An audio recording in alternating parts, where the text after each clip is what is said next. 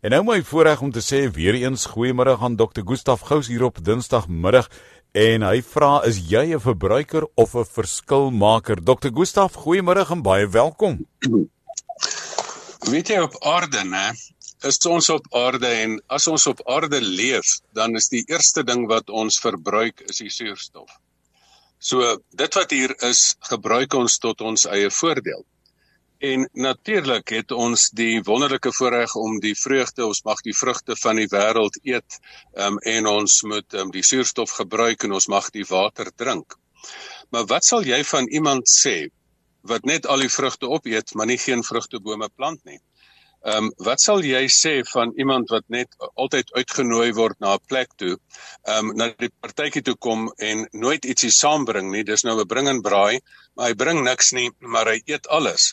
Ehm um, so daar's mos die uitdrukking wat ons vir mense vra. Wat bring jy na die partytjie toe? Wat se bydrae maak jy? Want daar's maar twee tipes mense op aarde. Daar's mense wat bronne opgebruik en niks bydra nie en daar's mense wat 'n bydrae maak. Ehm um, en daar is mense wat net verbruikers is en dan is daar mense wat verskilmakers is. Ehm um, en dieselfde ding as ons ons lewensreis deur die lewe vat, dan sê ek altyd daar's weer twee tipes mense. Jy het of 'n toerist wat maar net rondloop en maar net kyk en maar net die lekker goeders benut wat daar is en die water drink daar, of jy het 'n transformeerder. Dis 'n persoon wat daar kom en 'n verskil maak in die wêreld waarin jy be beweeg. Nou, ehm um, as Christene het ons 'n voorbeeld van iemand wat op aarde ingekom het en beslis nie net 'n verbruiker was nie maar uh, dit was iemand wat 'n uh, verskilmaker was. Goed, Jesus Christus, die mens Jesus Christus het op aarde gekom as 'n babatjie gebore en het natuurlik melkies gedrink en natuurlik groot geword en natuurlik die vrug van die land gebruik. Maar hy het so groot verskil gemaak. Ehm um, hy het so groot ehm um, voetspoor gelaat dat die jaartelling, as ons sê dit is 2023, dan maak ons gee ons 'n erkenning dat daar was so groot draaipunt op aarde dat ons letterlik die jare begin tel het van sy teenwoordigheid op aarde. Ehm um, Jesus het het 'n wêreld gekry wat stikkend was en hy het hom heel gemaak. Hy het siekes gesien, hy het hulle gesond gemaak. Ehm um, hy het water gesien, hy het dit in wyn verander. So hy was nie net 'n verbruiker nie, hy was 'n verskilmaker. Ehm um, hy het gesê maar ehm um, hier is aardse koninkryke wat op slegte maniere funksioneer. Ek wil julle vertel van 'n nuwe koninkryk. Ek wil 'n nuwe koninkryk laat kom. Ehm um, uit ons 'n gebed geleer, ehm um, wat ons moet leer en dat ons bid en sê Here, laat U koninkryk kom. En eintlik vra die groot verskilmaker Jesus wat voetspore op die aarde gelaat het. Hy het nie voetspore deur ons lewens gelaat en ons slegter afgelaat nie. As die Here jou aangeraak het, dan is jy genees, dan is jy van bloedvloeiing genees, so die vrou wat aan hom sy kleed geraak het. So jy kon nie met die Here te doen hê um as jy nie die verskil in jou lewe um gevoel het nie. En dit is dieselfde Here wat nou vir ons sê, luister as jy jouself 'n navolgeling van my wil doen, dan gaan jy nie net voetspore laat en negatiewe voetspore op aarde laat nie. Jy gaan 'n verskilmaker wees. Jy gaan nie deur mense se lewens loop en modderspore deur hulle lewens loop nie.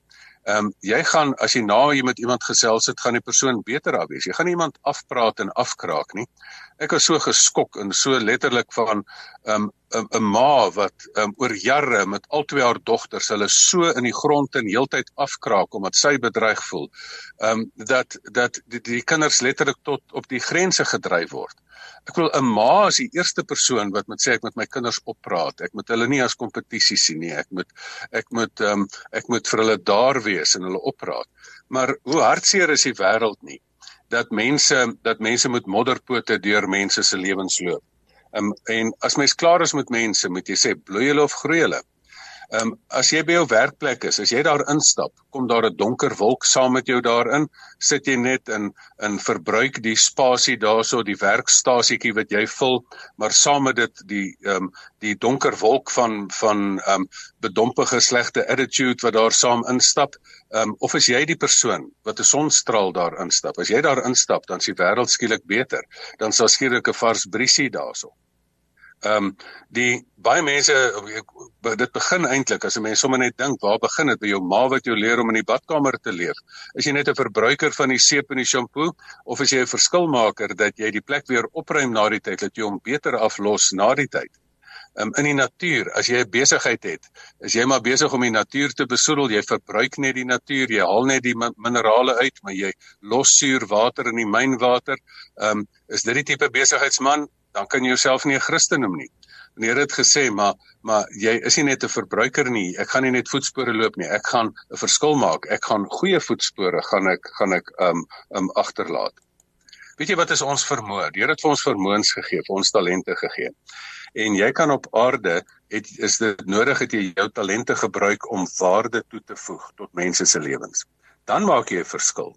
As jy waarde wegvat van mense af of van die bronne net opgebruik en nie net bronne terugsit nie um, baie kulture sê hulle, maar hoekom mag ons net jag in 'n sekere seisoen? Want ons moet die natuur weer kans gee om weer weer voort te kom. Ons kan nie net die natuur net opgebruik um nie. Jy moet altyd saad oorhou wat jy vir die volgende jaar weer kan plant. So hier sit ons en ons het die beste voorbeeld van die grootste verskilmaker van alle tye. Um van die Here wat in die wêreld ingekom het en so groot verskil gemaak het dat daar 'n nuwe koninkryk met nuwe reëls, met liefdesreëls gevestig is. Weet jy die hele samelewing, die hele wêreld was anders en party mense het al God vaarwel toe geroep, maar die beginsels wat hy gegee het, besef hulle nie is al die goeie beginsels wat in die wêreld geld het gekom van hierdie een persoon um, wat nie net 'n verbruiker op aarde was nie wat nie net slegte voetspore vertrap het nie getrap het nie maar wat 'n verskil gemaak het wat die koninkryk laat kom het wat vir ons die boodskap van liefde gegee het wat vir ons die voorbeeld gegee het om dit self te doen. So wat vra ek van jou vandag?